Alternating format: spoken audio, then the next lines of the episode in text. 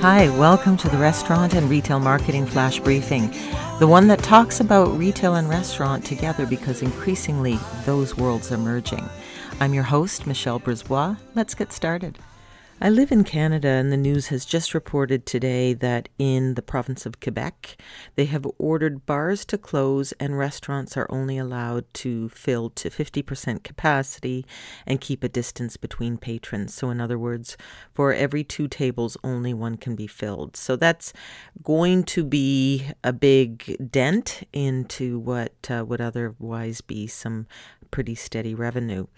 Now, it's a bit unprecedented. I think as businesses, um, we're used to slow time, and maybe we tend to focus at those situations in terms of keeping staff busy when it's unexpectedly slow. But for all of us to be slow at the same time and virtually nothing coming in or very little, it will leave a lot of uh, downtime.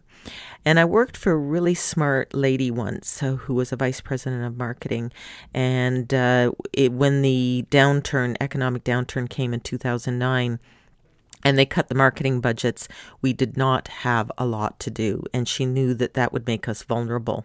And she didn't want to see us standing around. So she said to us, This is the time to get to that stuff you never have time for otherwise. Dig into the research uh, look at trends, put the plans together. So I made a list of 10 things that you can do in a downturn like this when you have some time.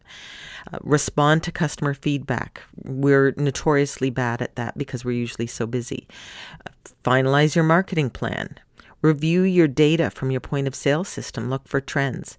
Dust up your skills with an online course. Maybe you want to look into a marketing course, a digital marketing course. Um, make up a list of website changes that you want to see made. Review your product mix. See what's, uh, do the profitability analysis on each of your items.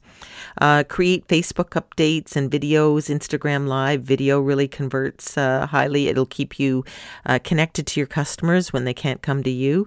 And lastly, read up on industry trends. Look for those little nuggets there. These things will make you come out of the gate faster when the taps turn on again. And they will. I know it seems really bad now, but uh, all we can do at this point is get ready to be strong when it's time. Talk to you tomorrow. So come on, let's get out.